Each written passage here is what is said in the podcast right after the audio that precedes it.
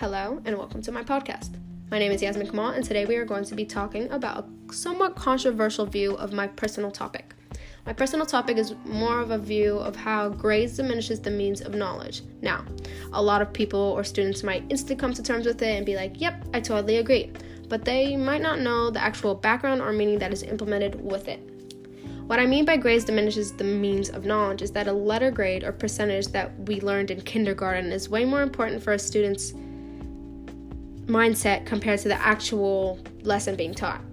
With the constant comparison and competition to others, it really deprives the student's ability.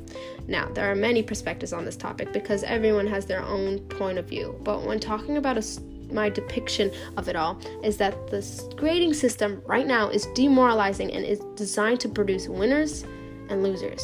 And with doing so, students are losing ability may it be in soft skills or a lack of motivation. A really negative aspect in all of this is that instead of teachers being seen as educators, they are seen as judges, which causes an imbalance. Students are slowly breaking down as they seek and venture to be the best in the class. When there is so much at stake, it gives off a bad message. There's a cycle of memorization take tests, work, etc., then void that knowledge to places unknown. This leads to their natural curiosity of students to be com- taking a complete downfall, nearly completely diminishing, and it affects one's mental state. With the constant worry of the reaction of a teacher and a parent, students are working for a grade, and not for themselves. Too much attention to the particulars of implementation may be distracting us from the bigger picture. Many experts have a similar factor, but each have their own way of saying it. For example, by, by an article named Will Grades Survive by Laura McKenna, she goes on to say how if we keep going at the pace we are going now, new jobs will lack the necessary new skills and creativity in order to become an actual lifestyle. It goes into detail about the pressure they that students are facing in the colleges because of the transcript, and now some colleges have impl- implied that they will be signing formal statements asserting that competency based transcripts will not hurt a student's chance in the admission process. Uh, in another article by uh, Chris Crow, uh, with the title of Grades Do More Harm Than Good, he goes into detail to talk about how uh, grades need to show the actual growth and improvement of a student and the cycle between parent, student, and teacher, which leads to the grades to be flattened.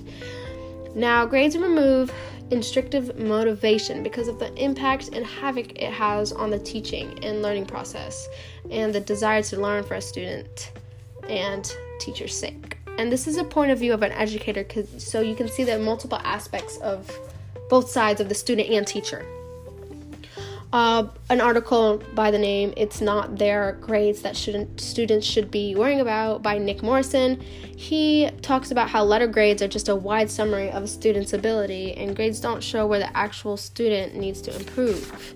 And he goes into depth to show the lack of soft skill in business because students care more about academic grades than actual skill for unique characteristics and he goes into depth to show how the future of jobs and the workforce will demand a new set of skills and students' capacity to solve complex problems for an unknown future will be essential.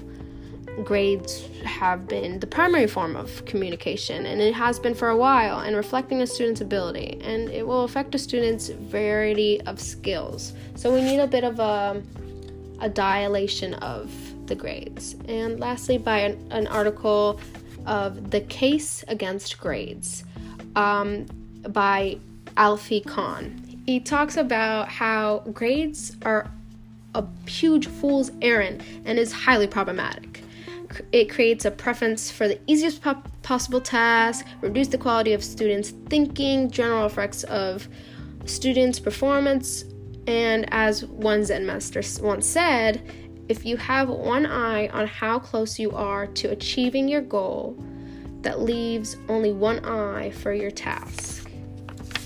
He talks about how, although grades are a fool's errand, trying to fix it is a way harder task.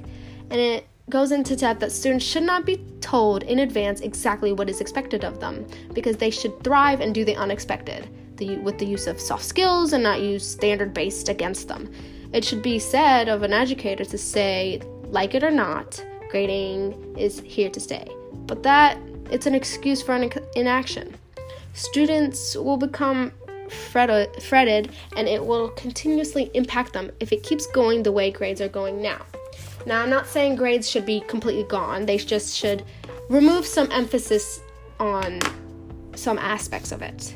And again, other people have point of views that don't really necessarily agree with mine.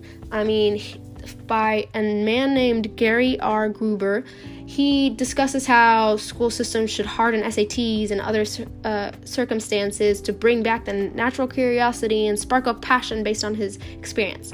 And I completely see the point of view that he's talking about. But hardening the aspects of the circumstances could really drain a student's mental state. But I do agree that we should ignite the curiosity back again. And other people, they go to learn based on their grades. So grading is the only way to test the actual learning, and education needs to have grades to do it. And I completely understand everyone has their own point of view, as their own um, aspects of it all. But there can be things that can be done to help this. So we can suggest strategies for making gradings more supportive of learning, like including balancing accuracy-based and effort-based grading, using self slash peer evaluation, cur- curtailing curved grading and exercising skepticism about the meaning of grades. There are things that we can be- do that can fix this, and I'm not saying remove grades because they have been in our whole part of li- our lives. But school systems put too much of an emphasis on grades that it really deteriorates a student's ability and mental states. So we can provide aspects to the school system to help fix it. But again, if we keep going the way we're going now, it might be too late. Thank you for listening to my podcast, and I hope you have a lovely day. Bye. Thank you.